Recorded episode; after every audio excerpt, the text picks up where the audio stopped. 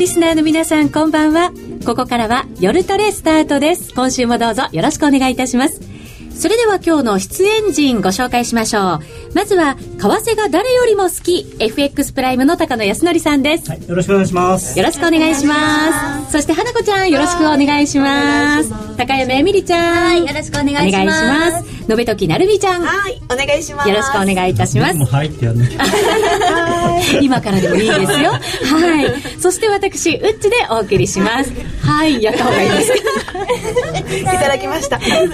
はい、この番組、ユーストリームでも放送中なんですが、ユーストリームでご覧の皆様にはすでに今回のテーマお分かりかと思います。月1企画 FX ナイトホスピタルお送りいたします。よろしくお願いいたします。えー、放送をお聞きの方にお伝えしますと、高野康則さんはドクターに扮して、え白衣を羽織っていらっしゃいます。そして私たち女性4人はナースに扮しまして、ナース服をしっかりと着ております。内田さんは？内田さんはですよね、はい、聴診器をつけてらっしゃいます。ピンクの聴診器をはいありがとうございます。実況いただきまして。ね、いろんなこと妄想していただけるといいんじゃないかと思いますが今日はですね患者に美しすぎる方をお迎えしようと思っています。楽しみですね、はい。ちなみにですね、今までも美しい方出ていただいたんですが、はい、今回初登場なんですよね。はい。あの方かななんて思った方もいると思うんですが、初登場の方でございます。4回目じゃない人ですね。はい、さあ、その美しすぎる患者さんは、結構 FX 歴が長いんですよね。うん、ね、えー、だから私たちにとっては実は先輩になるんですね。先輩がどんな悩みを持ってるのかっていうところは、私たちがまだ踏み込めていない領域なんじゃないかと思うんですね。じゃあ勉強させていただきます。ね、そうなんですよ。なのでいろいろ逆に教えていただいて、さらに高みを私たちも目指していこうじゃないかという。失敗体験談だけじゃなくて良かった話も聞けそうですね。うん、そうなんですよ。だから今までとはまたちょっと一味違う FX ナイトホスピタルを今夜はお送りしたいと思っています。さらに大人の夜です。スタジオも綺麗になりましたからね。そうなんですよ。さっきツイッターにもいただいたんですけれど、結構シンプルなスタジオなので、それがどうやら診察室によく似てるんじゃないかと。うん。なので、より診察室に近い雰囲気でお送りできると思います。なので、ラジオでお聞きいただいている方々も多いかと思いますが、もしよろしければ番組ホームページからユーストリームご覧いただくこともできますので、ぜひ皆さんもご覧いただきながら番組進めていければと思っています。皆さんからは、えー、ツイッターや、そして番組ブログでご意見、ご質問受け付けております。番組の中で取り上げていきますので、ぜひ皆さんごご協力お願いいたします。お願いします。さあ、それでは本編スタートいたしましょう。はい、FX ナイトホスピタルスタートです。それでは今日の患者さんお入りいただきましょう。なるみちゃん。患者さんお入りください。よろしくお願いいたします。お邪魔します。美しい。美しい。つい。拍手でみんな迎えてしまった、患者さんなんですけどねえなんかすごい。不思議な空間ですねやっぱそうですよね、すごい。あの女性でもあの皆さんの白衣を見てちょっとドキドキしてしまう感じで私たちも美しすぎる患者さんにちょっとドキドキとい。ったところなんですがじゃあまずはのるみちゃんお名前からご紹介い。ただけますかはい。お名前、本日の患者さんは、えー、坂上愛香さんですね。はい。はい。なんとですね、私、プロフィールをいただいたんですけれど、はい、き酒師？あの、お酒が大好きで、えー、とビールとワインと、えーと、ビールとワインと日本酒ですね 最後大事な日本酒とが特に好きなんですけどあのせっかく日本人なので日本酒を勉強したいなと思って、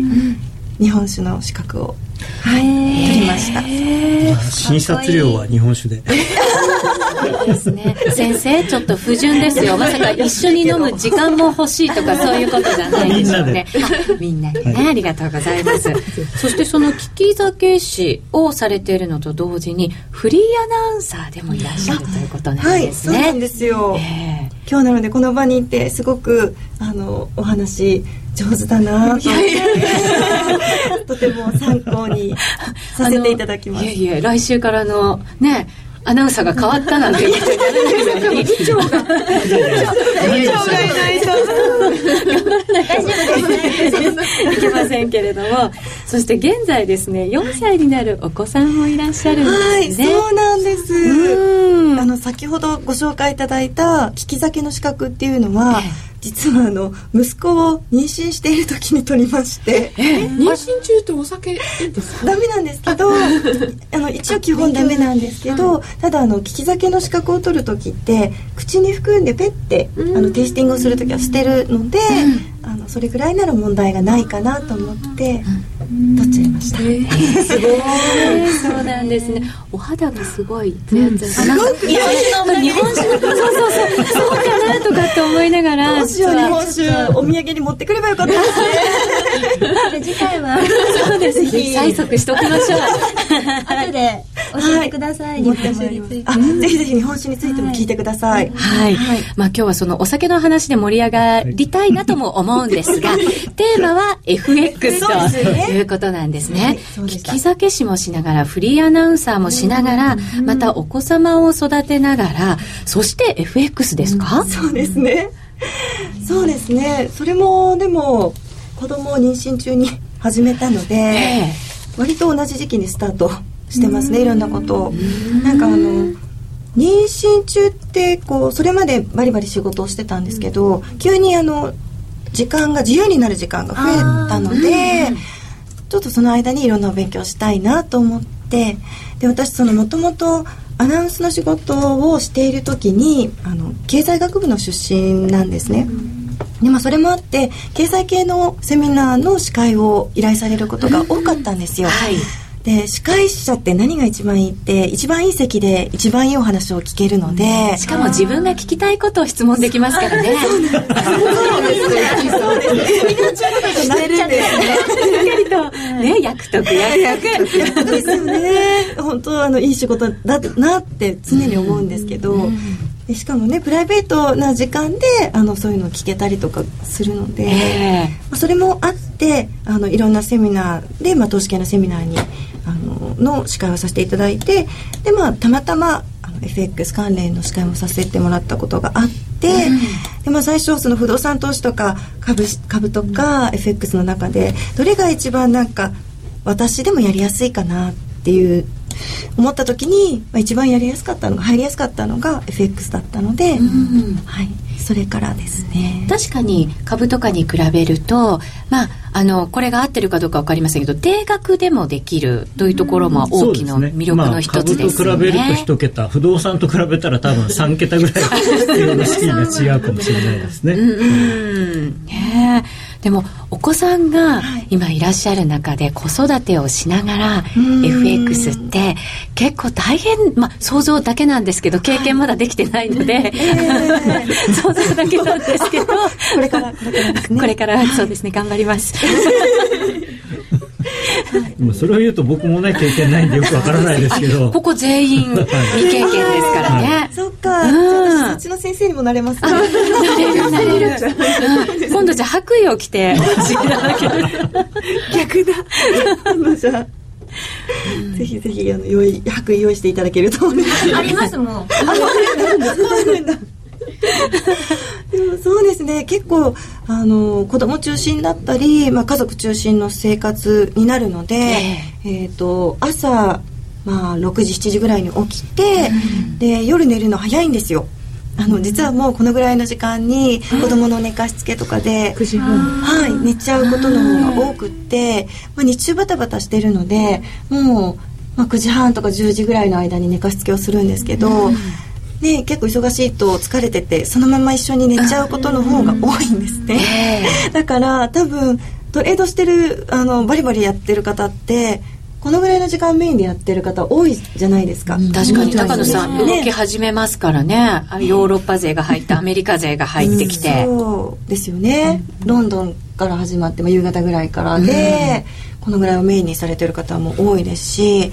そう考えると結構イレギュラーな多分トレードをしてるんだろうなって思います、そうですよね。はい、トレードしてる時間は主に日中が多いので、うん。はい、東京時間がじゃあメインになるんですね。そうですね。午前中、えー、と9時まあ、8時半ぐらいからウォッチして9時ぐらいから12時まで、うん、でちょっと一休みして、えーとまあ、2時3時ぐらいからウォッチ始めて、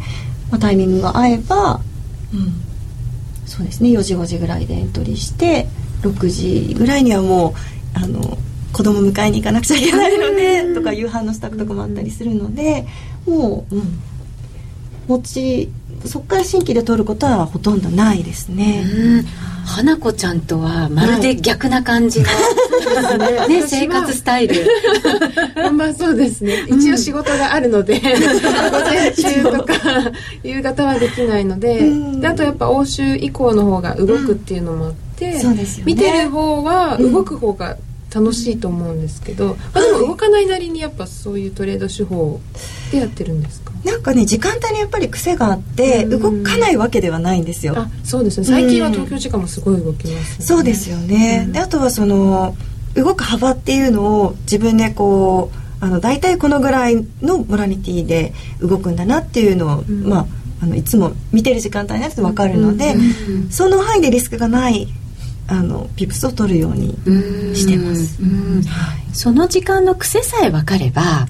どの時間でもやっぱり生活スタイルに合わせてできるわけですよね。そうですね。あのー、月曜日の東京の朝から土曜日の東京の朝まで時間はあるので、うん、あのまあ個人的には僕もあのニューヨークタイムが一番面白いですけど、ただあの。東京時間も確かにあのさっきおっしゃったようにあの例えば9時ぐらいから10時ぐらいっていうのは中値がありますのであの結構動きやすかったりとか、まあ、ご当日中値にかけて買ってれば大体儲かるとかですねそういうのもあるありますから。であとは逆なんていうんですかねこうまあ逆をのポジションを持ってしまったとしてもニューヨークとかロンドンの時みたいに急激にダーンと行くことが少ないので、まあそういう意味ではやりやすい時間なのかもしれないですね。ただその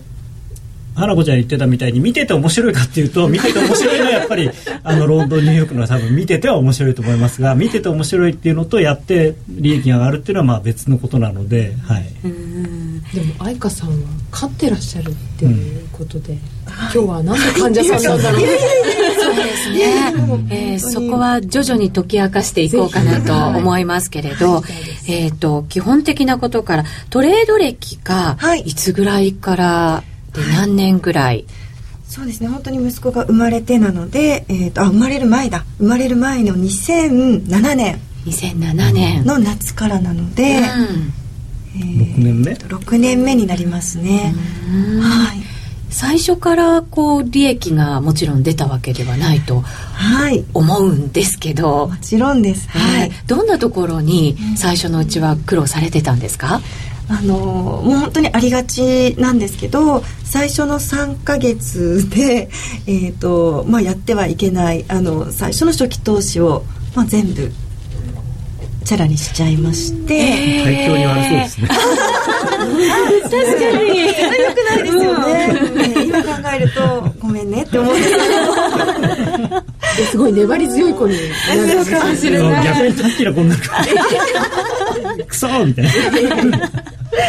チェットが言ってませんけどそうですね。確かに体調にあんまよくないですよね。と思うんですけどあの、まあ、3か月でやっぱりやっちゃいまして、でその時に初めてまああのもう最初の頃はえっとね本当今考えると無謀だなと思うんですけどその証券会社さんのあのシステムにも慣れてないのに、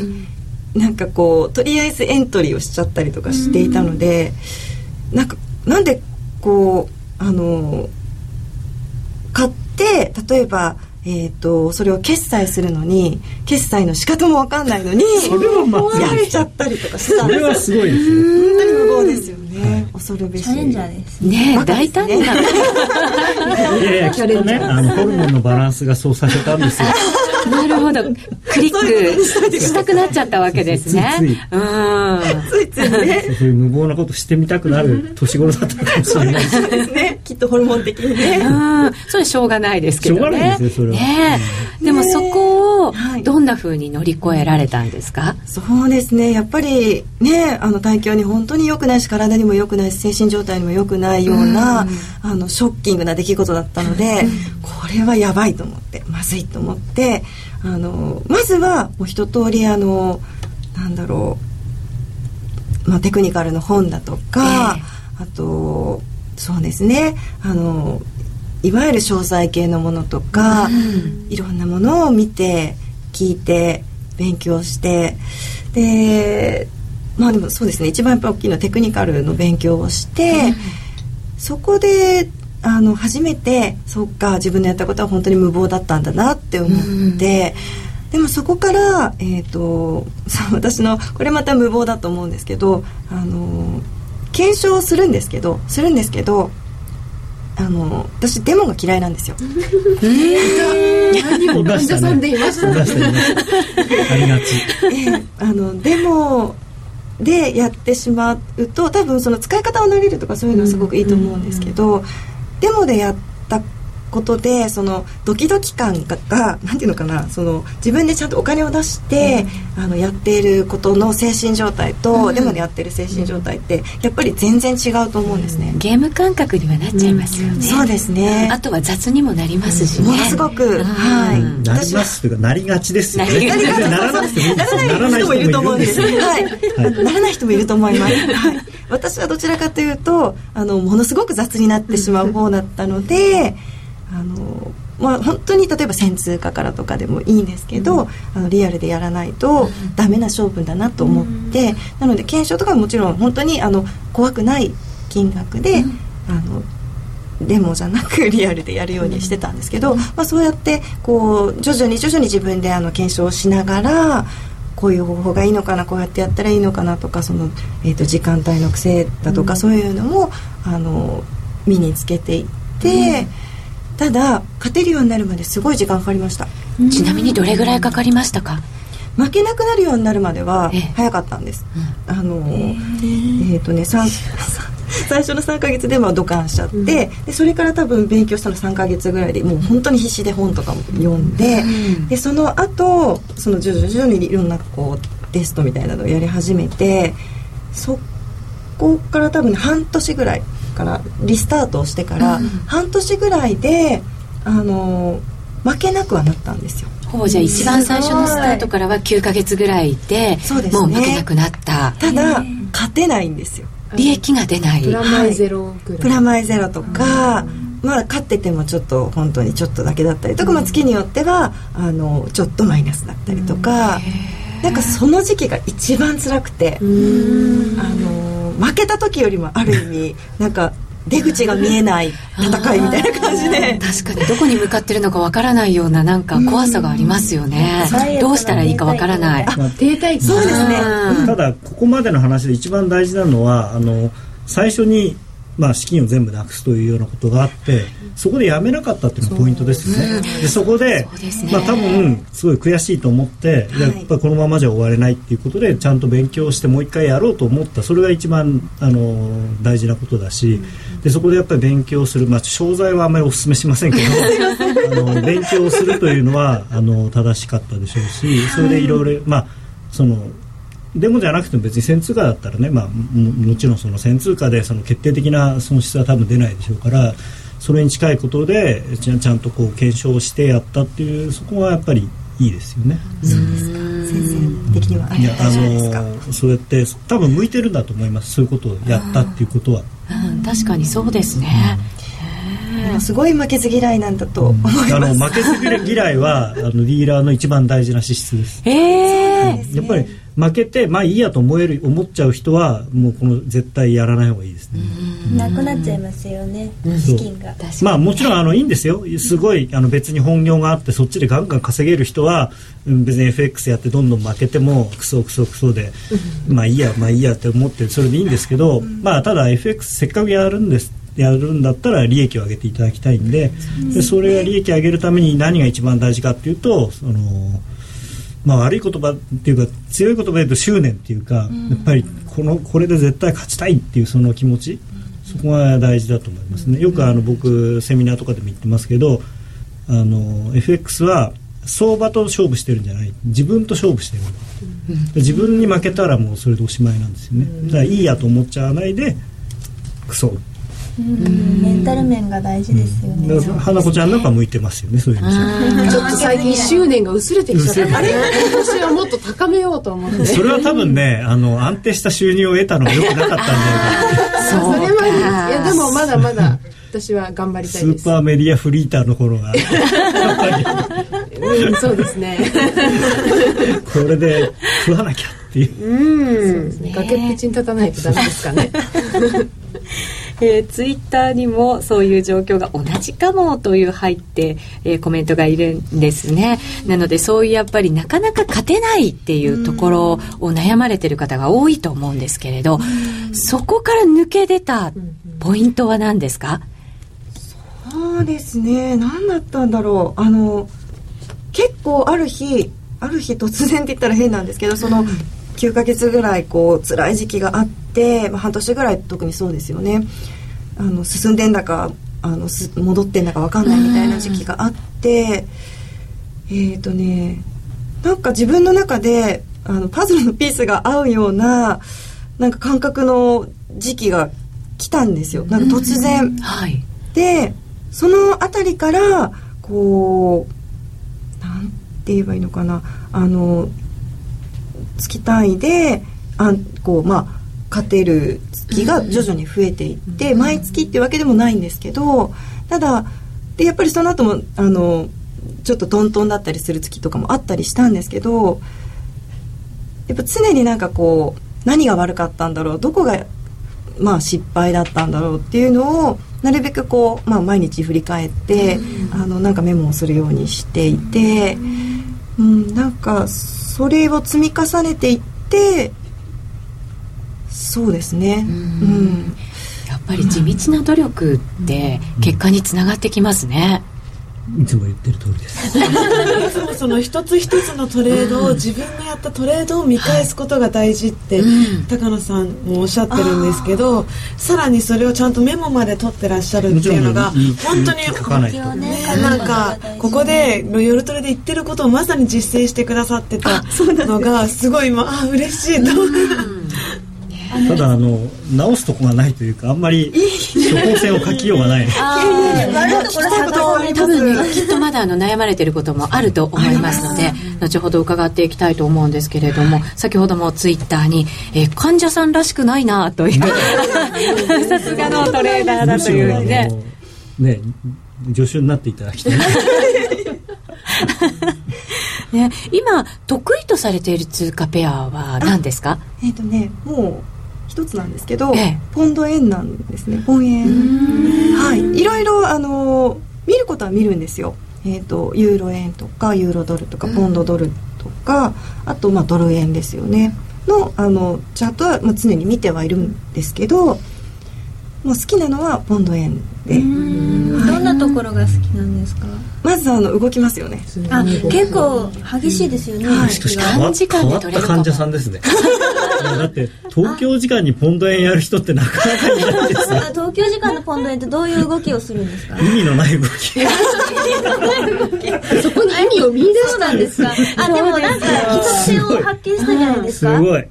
やなんかこう意味のない動きっておっしゃるの本当にまさにそうだなっていう感じなんですけど、あのなんていうのかな大まかな流れに対してその例えばなんだろううんとまあ、月足だったり、えー、と日足だったりその大きな足に対しての流れには全く意味のない動きをしますよね、はい、するんですよ。ただあのそれでもやっぱり癖があってあとはまあうん動くとやっぱそこそこ動くのでえっ、ー、と私にとってはすごく取りやすいというか。なんか今日あの皆さんの見本手本になるような話しか出てこないんですけど。ことないですよ。いっぱい失敗してますいつも僕も言ってるようにその同じものをずっと見続けるってすごく大事で、ずっと見てることによってなんか見えてくるものがあるんですよね、だそれを実践なさってるっていうのとその自分でこれが好きっていうのがあるっていうのはすごく大事ですよね、あのまあたまにね好きなんだけど片思いに終わることはあると思うんですけれども でもやっぱりでもね好き好きって言ってな言わないとね相手を気が付いてくれないからずっと好き好きって言ってると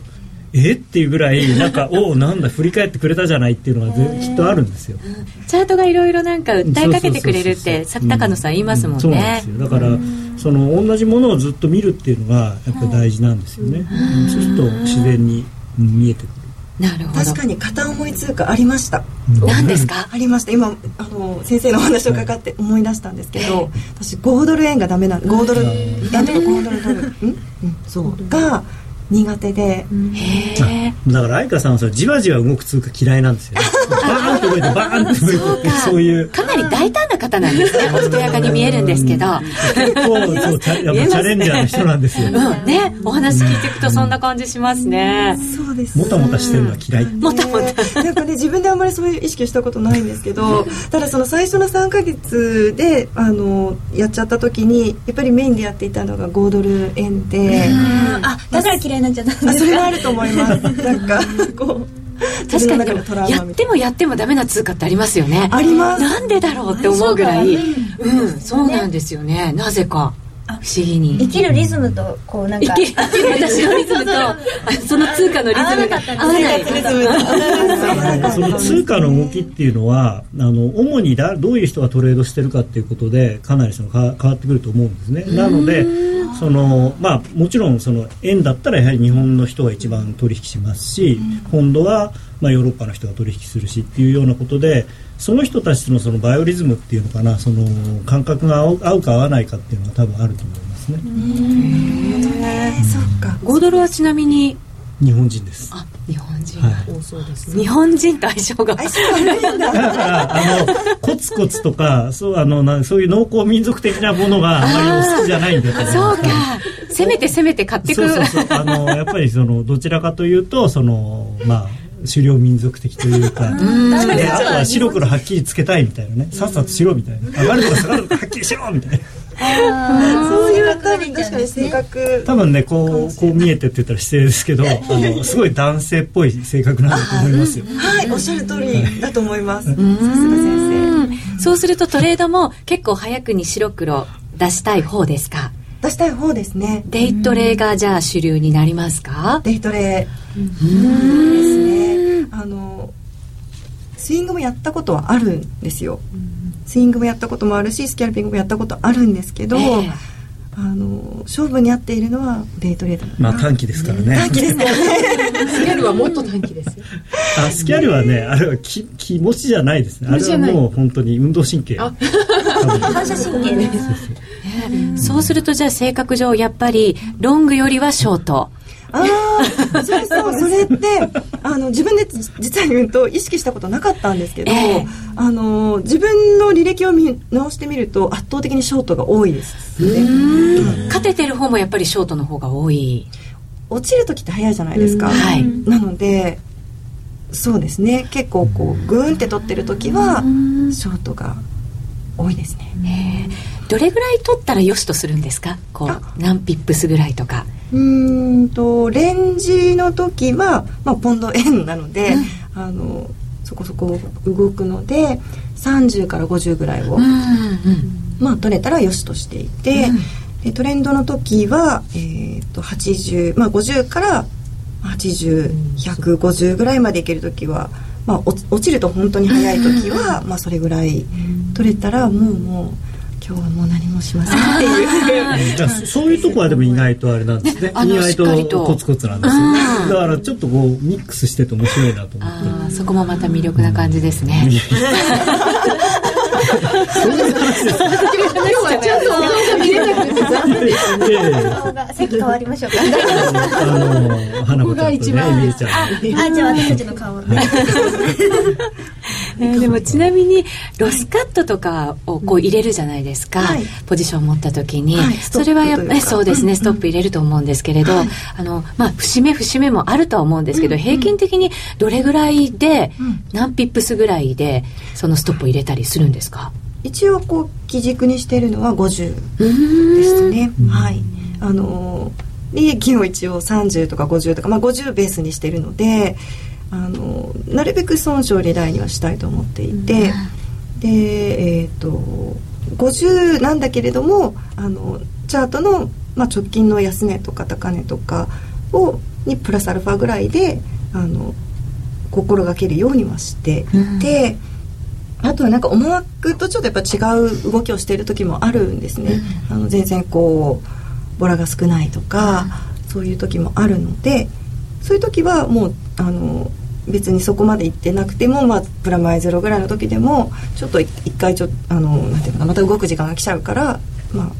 やめようかなっていう時もありますね、うん。うん、テクニカルとかをやっぱり重視されているんですか？ファンダメンタルズっていう方ももちろんいると思うんですけど。まあそうですよね。一応今聞いてみようかなと。一応。い。ろいろねちゃんと診断しなきゃいけませんから、はい、はい、そうですよね、うん今日スケルトンに慣れていきましたね冷凍系にも取っていただきたいんですけどそうですねもう断然テクニカル派で、ね、はい、うん、じゃないと多分できないですね。あの個人のレベルで。こう私もともとねあの単なる主婦なのでニュースニュースソースとかも全然ないですしそんなコネクションもないので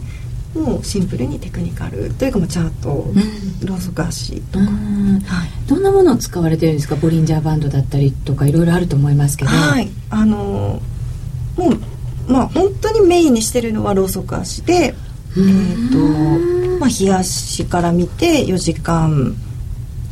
えーとまあ、1時間30分と、まあ、一通りを見るんですね、えー、であのローソク足のパターンをまずすごく大事にしてるというか、まあ、中心に見ていてでそれでまあうんと、まあ、日足だったり大きな足でこのあとどういうふうに動いていくのかなっていう可能性を、まあ、全部探るんですよとりあえずパッと見て。でどこに行く可能性がもちろん高かったりじゃあそうじゃない動きをするとしたらどこどこまで動いてどこ辺りまで行くのかなっていう目安を大体まあざっくり毎日毎朝つけるんですね。で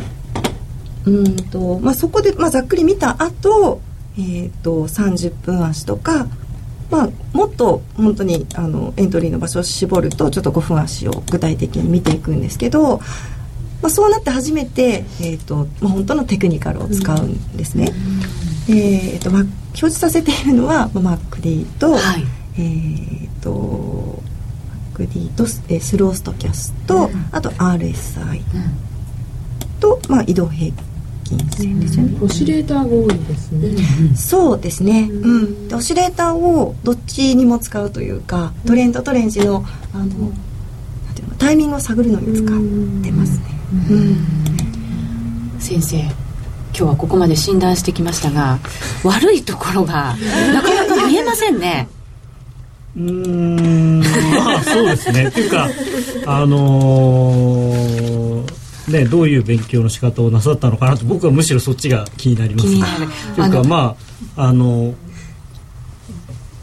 基本的にはまあ僕がいつも言ってるようなことをほとんど網羅してくださってるのでこれ以上あんまり足すこともないなと 高野さんが嬉しそうな顔してるんですよね。でしょっていうのはあるんですけどでも あのまあ例えばこの3人がねそういうふうにやってるんだったら俺のおかげだぜと思えるんですけど。ないんで ちょっとね悔しいな。なんだ僕の話聞かなくてもそれできちゃう人いるんだみたいな。そうですね。えー、ここまでは悪いところが治療すべきところがなかなか見えませんけれども。強いて言うと、えー、そのデートレード中心っていうのは僕は気に食わないですね、はい、トレンドが出てる時もありますけどね、うん、あのやっぱり僕は為替の醍醐味っていうのはもっと5円とか10円とか抜くのが本当に醍醐味だと思ってるんでそれをやるためにはやっぱり当然デートレードではあのデートレードで10円抜けるっていうのは多分10年に1回ぐらいしかないんで。でも10年に1回ぐらいありますけどね。先生の主張も入ったところで。後ほどですね さらに。まだ診断時間ありますのでね、はい、えー、後半ではさらにそのあたりじっくりとはい、レントゲンまで取らせていただいて、はい、えー、診断を進めていきたいと思います。ここで CM です。金井さやかの90日で仕上げる TOEIC テストステップバイステップコーチングの CD が完成しました。500分にも及ぶ音声ファイルとボリュームたっぷりの PDF ファイルが1枚に収納。しっかり確実にテストに向けた指導を受けることができます。価格も5250円とお買い得。お申し込みは、ラジオ日経通販サイトのサウンロード、または東京03-3583-8300、ラジオ日経事業部まで、送料無料、お届け、返品についてはご注文の際にお尋ねください。名機と呼ばれるあのロングセラーラジオ、ソニーの EX5 が装いも新たに再登場。高級感あふれる大型ボディに大音量スピーカーを搭載。AM、FM も受信可能です。卓上型ラジオ EX5 Mark II AC アダプター付きで税込1万8000円。お申し込みお問い合わせは03-3583-8300 3583-8300ラジオ日経事業部まで。夜トレ、高野康則の今夜はどっち？このコーナーは、真面目に FX、FX プライムの提供でお送りします。ここからは、FX 取引を真面目に、そしてもっと楽しむためのコーナーです。引き続き高野さんよろしくお願いいたします。はい、すさて現在のレートですが、ドル円が89円87銭から89銭あたり、えー、今日は90銭台をつけて、そこからやや伸び悩む展開。ただし底堅いと言ってもいいかもしれませんね。えー、その他のクロス円なんですが、ここに来てちょっと下げに勢いが出てきているようです。ユーロ円が119円61銭から65銭、そしてポンド円。はい。えー、現在は143円飛び6銭から12銭。ちょっと下げ大きいですかね。えー、そして、ユーロドルの下げも大きくなってきまして、1.3312から15あたりとなっています。高野さん、先週お話を伺った時に、今週は、日銀の金融政策決定会合を控えて要人発言に注意が必要だよっていう話をしましたけれども、はい、1週間通して本当にそういうところがポイントになりましたね。まあちょっとあの喋りすぎですね皆さん、ね、あの本来は為替政策に関しては財務大臣以外は喋っちゃいけないはずなんですけれども、えー、まあコロコロコロコロ日替わりでいろんな人が喋ってしかも肝心の財務大臣は為替については何も言わないとか言ってますからまあちょっとひどいなという。はいうん。えー、さて今晩もちょっと動きが荒っぽくなってきてますけれども、うん、これ日銀のその金融政策決定を前にここまで一気に上がってきましたから、うん、少し調整する動きも出てくると考えられますよね、うん、ドル円はあんまり下がらないと思うんですけどこのクロス円は何があったのかちょっとここではよくわからないので、えー、ユーロがね本当にかなり下がってきてるんで、えー、それ自体は悪いことではないんですけど。理由がわからないのが気持ち悪いですね確かにそうなんですよね、はい、えー、今晩 FX まだまだやりたいという方もいらっしゃるとは思うんですけれども、うんえー、っと、今晩の予定としては、経済指標なんかが発表されますよね。えー、っと、手元にごめんなさい、資料がないんですけど、えー、っとですね、今晩の予定は、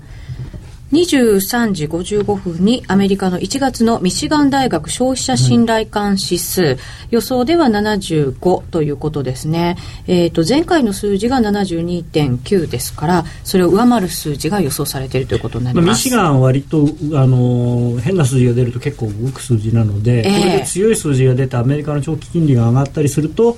またドル円が一段高になる可能性があると思いますね。うん、そのあたりはちょっと注意が必要ですね。はい、まあ、ただこればっかり数字出てみないとわからないので。えーはい、あとは株価ですか？そうですね。あのー、これすごく直感的に考えると変な話なんですけれども。日経平均がニューヨークダウに比べてより強い時っていうのは円安になりやすいんですね、うん、なので今日日経平均300円上がってますけれども、はい、ですから 2. 点何パーセントですかね。2.78%、うん、ですからあのダウがそこまでの勢いで上がらない方が逆にドル買い円売りになるんですよ、うん、だからその辺はちょっと面白いかなと、まあ、ただ来週の火曜まではドル円に関してはあんまり下がらないと思います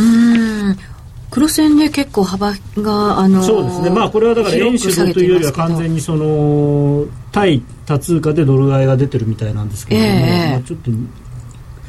こで見てる限りはニュースもあまりないのでよくわからないですが。そうですね。またあの何か情報が入りましたら、お伝えしようかなというふうに思ってますがニューヨークダウの先物現在は7ドルプラスぐらいですからまあこじっかりとした状況ですね。えー、そして来週に向けてはその日銀の動きが一番のポイントになってくるとは思いますけれども週の後半までいろいろありますから1週間通して考えていただくと高野さんどんなところが大きなポイントになってきますか？そうですね。ただポイントというとやはり火曜日のその日銀の決定会合で何が出てくるのか、うん、どこまでの話が出てくるかということですよね。はい、で2%の物価も物価上昇目標というのはもうまず確実に出てきますのでそれに対して先ほどの番組でも言いましたけれどもその期限がつくのかどうかあるいはそれに行くための方法ですね。一応10兆円ぐらいのその資産買い入れ等基金の増額という話になってますけれどもそれが果たして10兆円なのかあるいはもっと大きいのか、うん、でその中身が長期国債なのかそれともいわゆるリスク性資産と言われるリートであるとか ETF そういうものがどこまでどのぐらい入ってくるのかっていうことが、まあ、ポイント、うん、で、まあ、ただちょっと怖いのはあの今までのパターンとかチャートを見てる限りはそろそろちょっと大きい調整が入ってもいいんじゃないかなと思うのであの材料で尽くしになる可能性があると思うんですね。ですから例えばその何か出て、えー、一旦その円安の方向に触れてそれでほらやっぱり上がるよってみんな買ってそこからちょっとこう調整が入ってしまうっていう可能性があるのでまあ、えー、ストップロスの管理はすごくきっちりやってもらった方がいいと思いますね。はい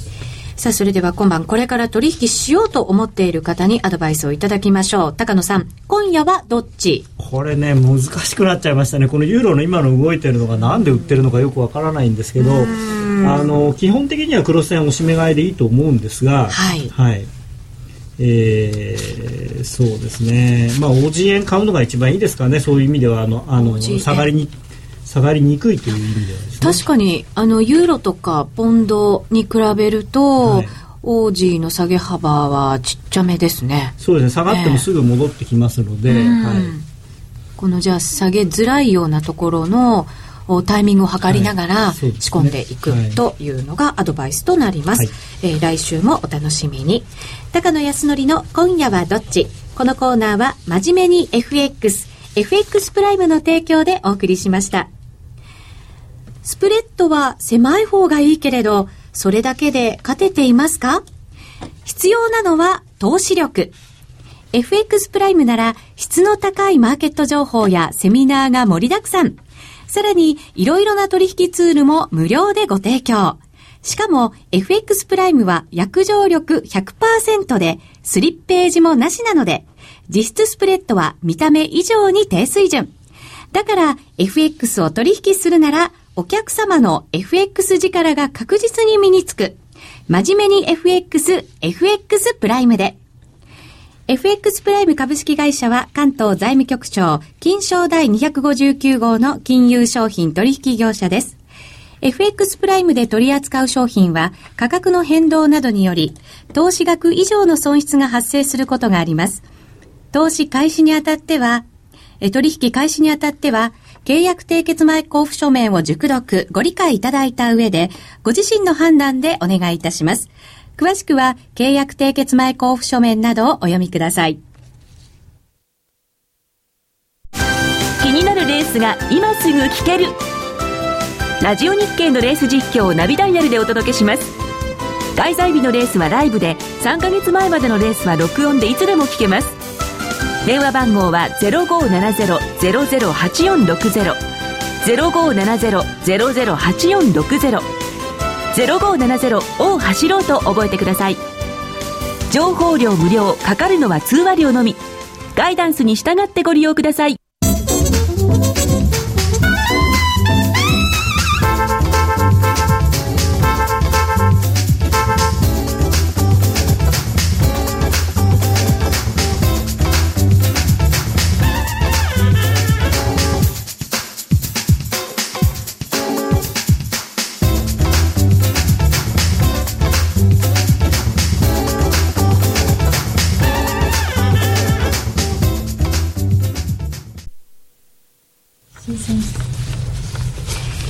番は FX ナイトホスピタルお送りしています今日の患者さんですが、美しすぎる患者さんです。坂上愛香さんをお迎えしてお送りしています。現在4歳のお子さんのお母さんで、えっ、と、お母さん業も、そして聞き酒師業も、フリーアナウンサー業も、そしてトレーダー業も、すべてを成り立たせているという、とっても素晴らしい方なんですが、えっ、と、ここまで話を伺ってきて、はい悩みが見えないんですね。あります。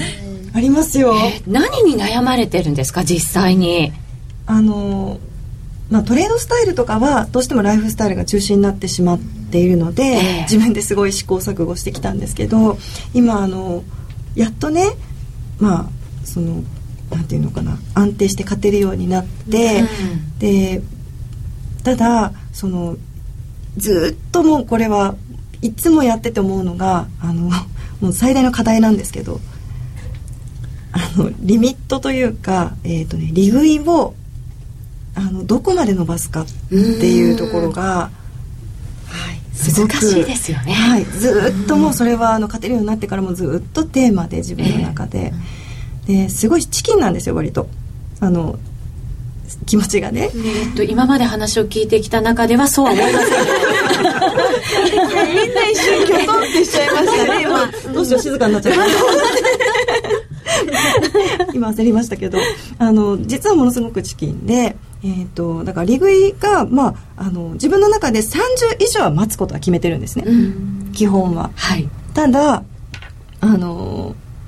まあ、例えば、えーと、3050ぐらいの、まあ、レンジだなと思って自分で確定したあの利益を確定させた後ものすごく大きい動きがやっぱり来ることも多々あって、はいで、うんまあ、それはそれでよしとして自分の中で一応まあ決済はしてるんだけれども、うん、なんかあちょっともったいなかったなってやっぱり思う時もあることはあるんですね。怪しくなりますよね。なりますなります。うん、だからなんだろう今その利食いの目安にしているのはあの、まあ、水平線ですねあの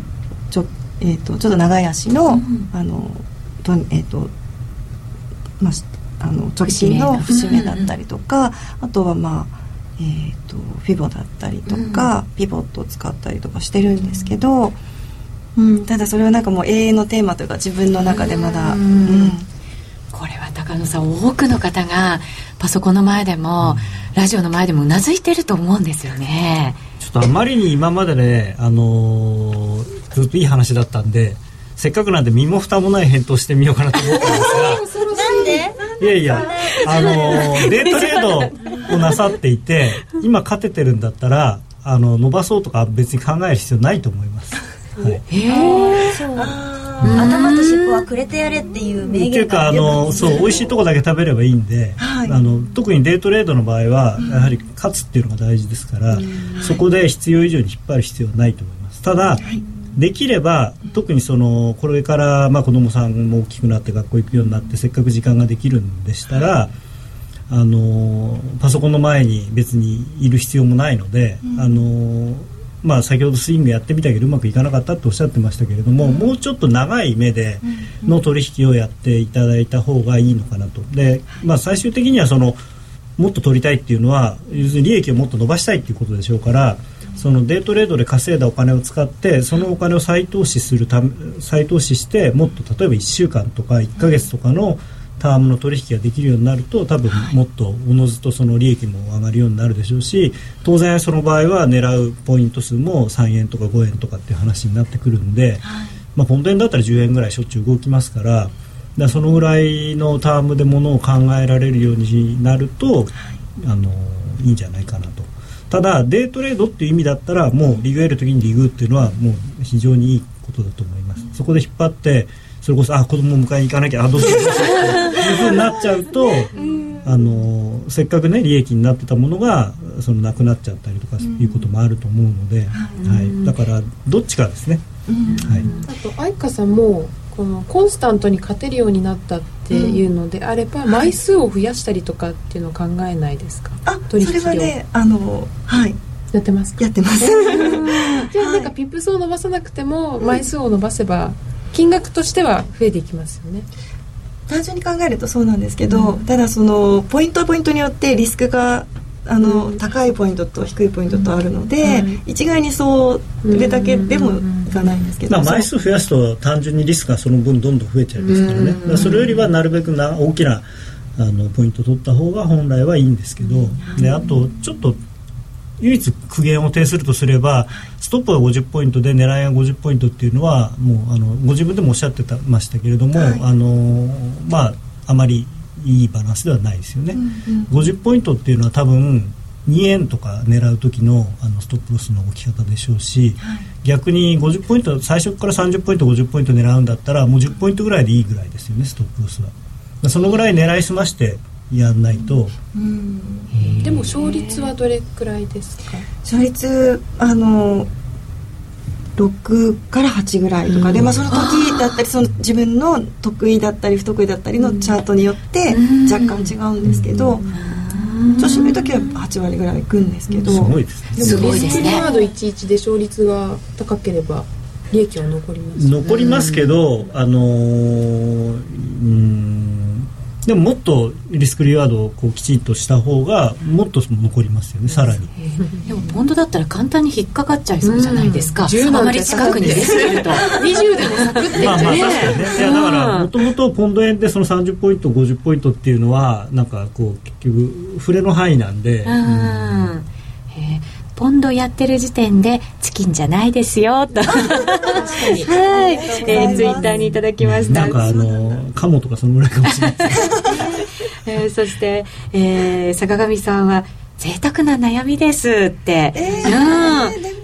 でもね。本当もう永遠のテーマですね、うん、あの利食いのタイミングはプロでも難しいっていうコメントも書かれていて。まあ損切りよりあの利食いの方が難しいですね。損切りは機械的にやればいいことなんで。うん。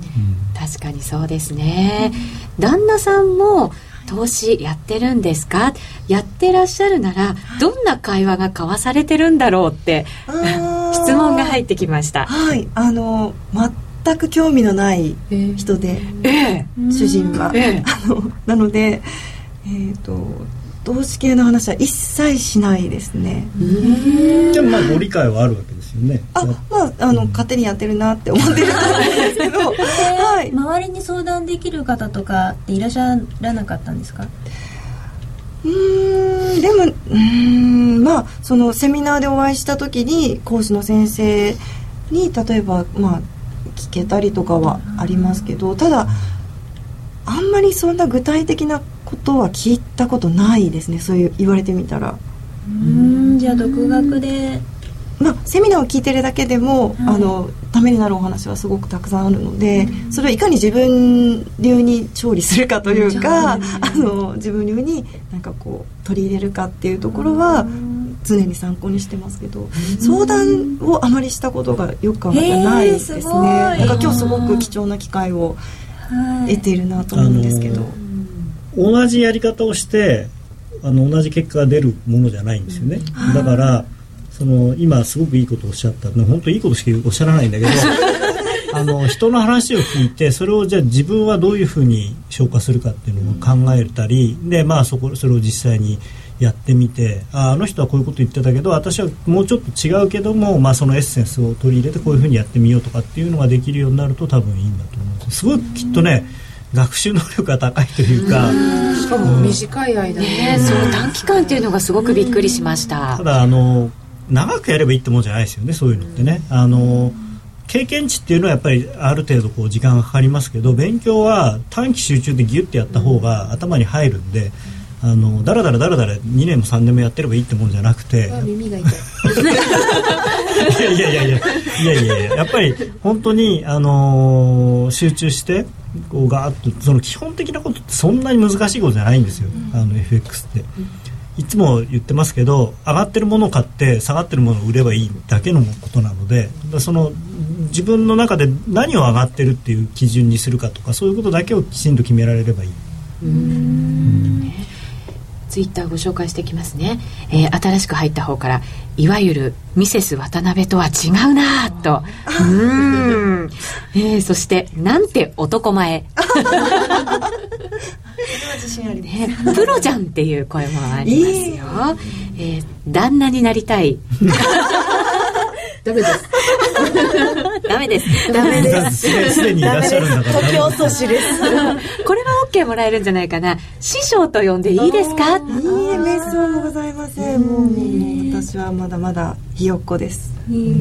なんかママさんトレーダーとして失敗談とかってありますか、ありますあります。あのどうしても子供中心なので、あのゆっくり例えば、えーと、チャートに向き合う時間って本当に少ないんですね。で今はまあ4歳なので、まあ、ちょっと幼稚園行ったりとかしてるんですけどその前、えーと、0歳3歳特に23歳の頃はもう散歩に付き合うのが私の仕事なんですよ日中の。だからあの散歩の時間を例えばえっ、ー、とちょっと若干マーケットに合わせたりする あのずらすというか。昼休みに行くとか。そうそうそうそうです。そうです11時から、えー、と2時ぐらいをメインの散歩にするとかあのするんですね。でそれをやっぱりややるようになったのはあの散歩例えば、えーと、ちょっと早い時間で10時ぐらいとか一番その東京時間の中で動く時間とかぐらいまでに出てた時があったんですよ、うん、そしたらもう気が気じゃないんですよね。ああ心配になっちゃって。うん。すごい子供にもかわいそうじゃないですか。ああそれねちょっとしてもしかしたら息子さんすごくあの気の利く人になるかもしれない。気使わせちゃってますかね子供にあもうもう帰りたいんだろうなみたいな。本弁気になるんだろうなみたいな。息子さんもトレーダーになるんじゃないですかっていうあの対教の時から。ですから英才教育ですね。あ今度そして母の背中を見て。でやってもらった方がいい。やらせてみたらいいじゃないですか。何歳からデビューできるものですか、ね、いやいやもうもうあのだってこれこのさこれどっちだと思う？っつって上。そういう、チャート見せて。ね。最後は、えー、今はやらないけどこれをやって大失敗したという経験を教えてくださいという質問が入りましたので最後にいただきましょうか。はい。やっちゃいけないことは全部やりました。はい。あのー、なんだろう枚数増やすとか難品だとか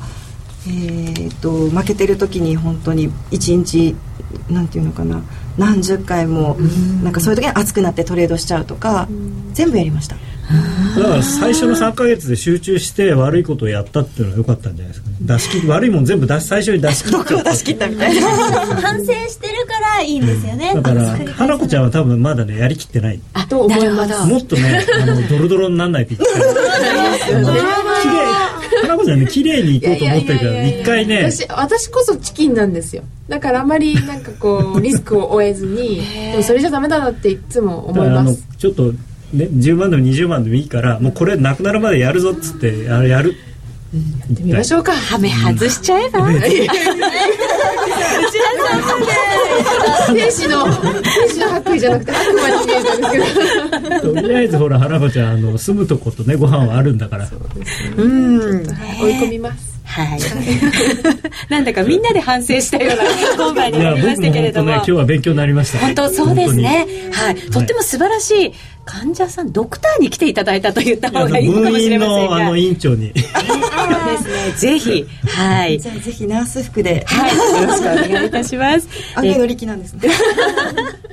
えー、こんばんは FX ナイトホスピタルお送りしました今日の患者さんですが患者さんじゃなかったんですけど坂上愛香さんにお越しいただきました今日はまだまだ延長戦もちろんありますのでこの後もですね坂上さんにじっくりお話を伺っていきたいと思いますユーストリームをご覧の皆様引き続きよろしくお願いいたします。それでは今晩はこの辺りで失礼させていただくことにいたしましょう、はい、えっ、ー、と終わり方は？皆さん？それでは皆さんお大事に